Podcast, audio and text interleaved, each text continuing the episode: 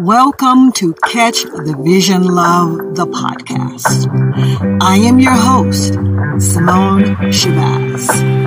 Here, we'll examine the intricacies of love, faith, and restoration in marriage. You are an overcomer.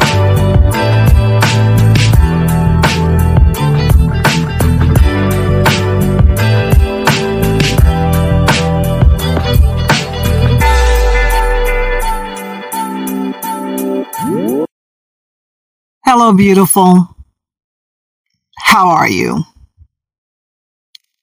I am honored that you are here with me on this day.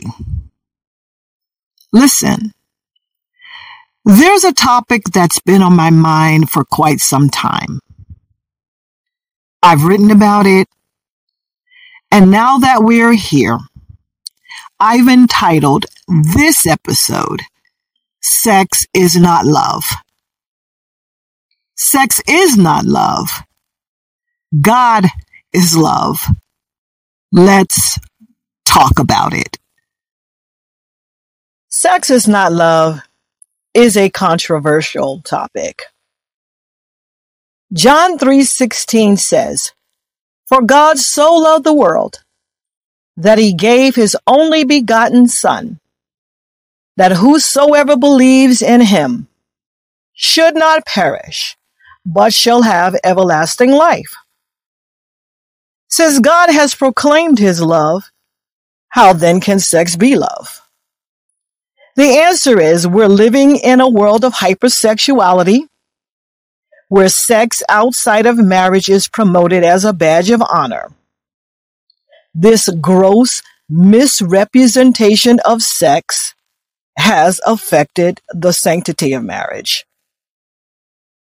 This same God who created man and woman and said, It is good that the two become one flesh, has also said, You shall not commit adultery.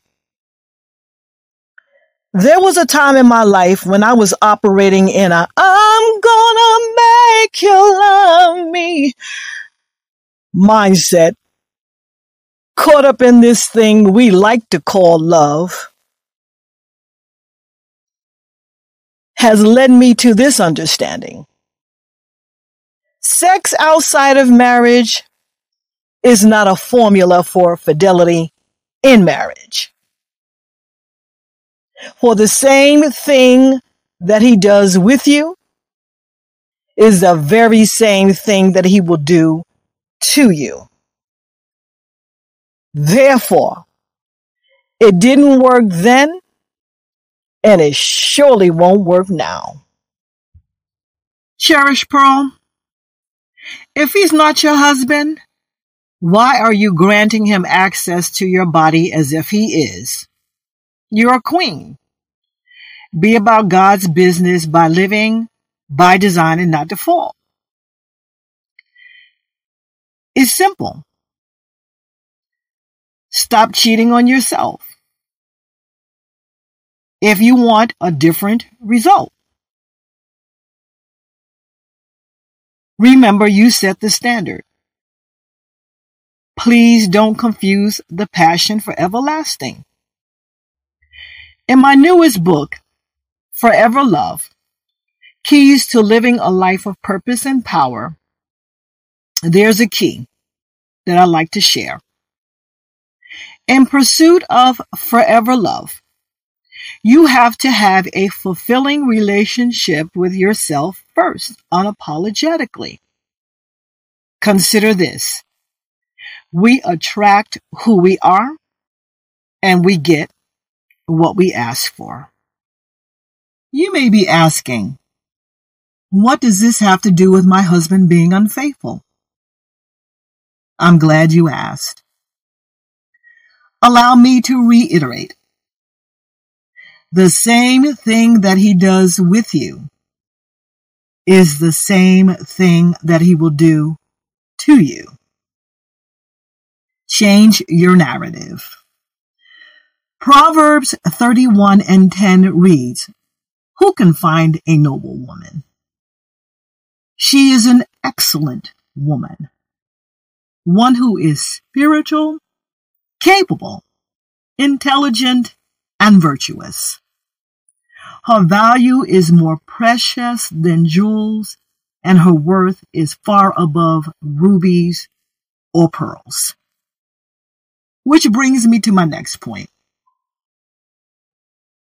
Once again in my book, Forever Love Keys to Living a Life of Purpose and Power, Chapter 10, entitled Stay Until the End, reads I was watching a program where women were talking about dating, marriage, and relationships in general. The host asked one of her guests a question. Girl, what did you do when you found out he cheated? I got me somebody new, she said. The panel, including the audience, erupted in agreement with her response. My spirit, however, was unearthed within me after hearing this, since I remember having the same mental gap when I was delusional. Unfortunately, this false sense of well-being has only perpetuated the problem. She didn't get anybody new.